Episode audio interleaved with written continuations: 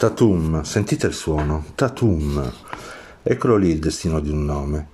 Sta dentro la sillabazione, accucciato e scemo, timido, incestato nell'arte idiota ma attendibile dell'onomatopea, persino un po' demente nelle sue reiterazioni capricciose. Te l'avevo detto, te l'avevo detto, te l'avevo detto, sono Tatum, sono Tatum, sono Tatum.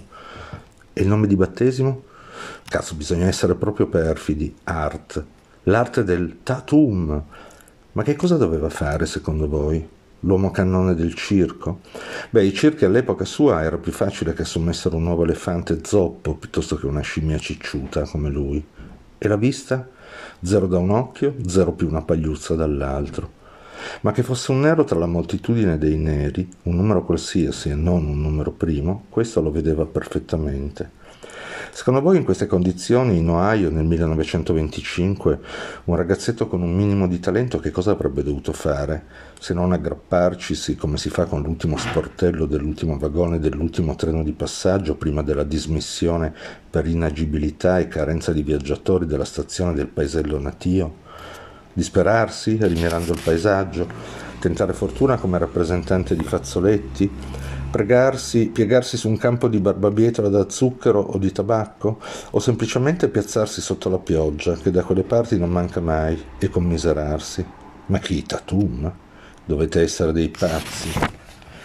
Ci sono luoghi nel mondo, ed epoche precise di quei luoghi, in cui un uomo non se la può raccontare più di tanto Magari a elementi simili non è il caso di stendere un tappeto di ammirazione, magari la loro natura si sarebbe espressa con mitezza o persino con viltà in un tempo e in un posto differenti, non potremo mai saperlo.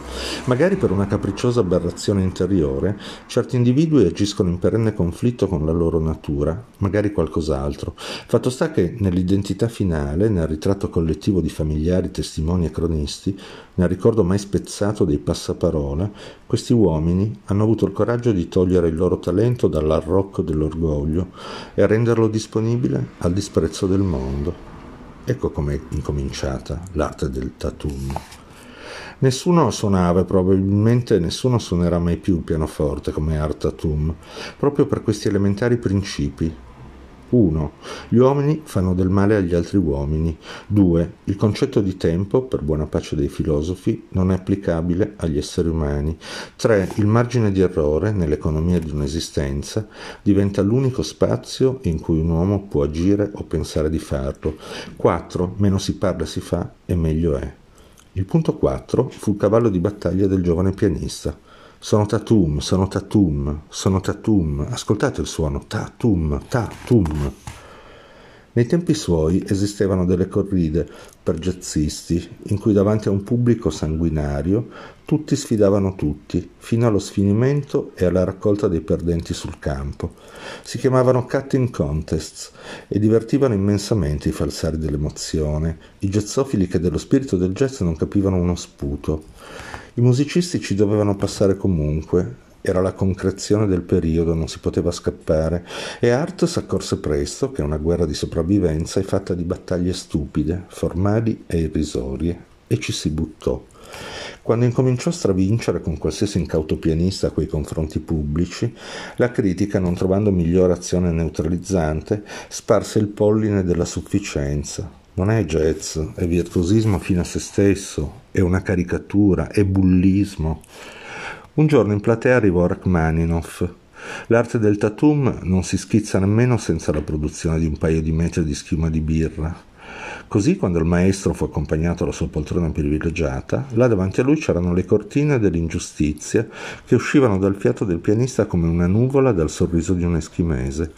Terminata l'esperienza, il compositore russo dichiarò di aver ascoltato il più grande pianista vivente. I critici inorridirono. Qualcuno sorrise di gioia, qualcun altro di beffa, ma Art fece orecchie da mercante, tornò a casa e si addormentò per 55 ore filate.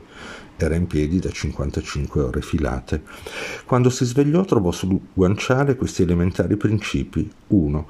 Gli uomini parlano, ma non mi importa ciò che dicono. 2. Il concetto della mia musica, per buona pace di tutti, è il mio concetto di musica. 3. Mi farei volentieri una birra come teoria del tutto. 4. Meno si parla si fa e meglio è. La giornata di Artatum fu inaugurata dal quarto punto.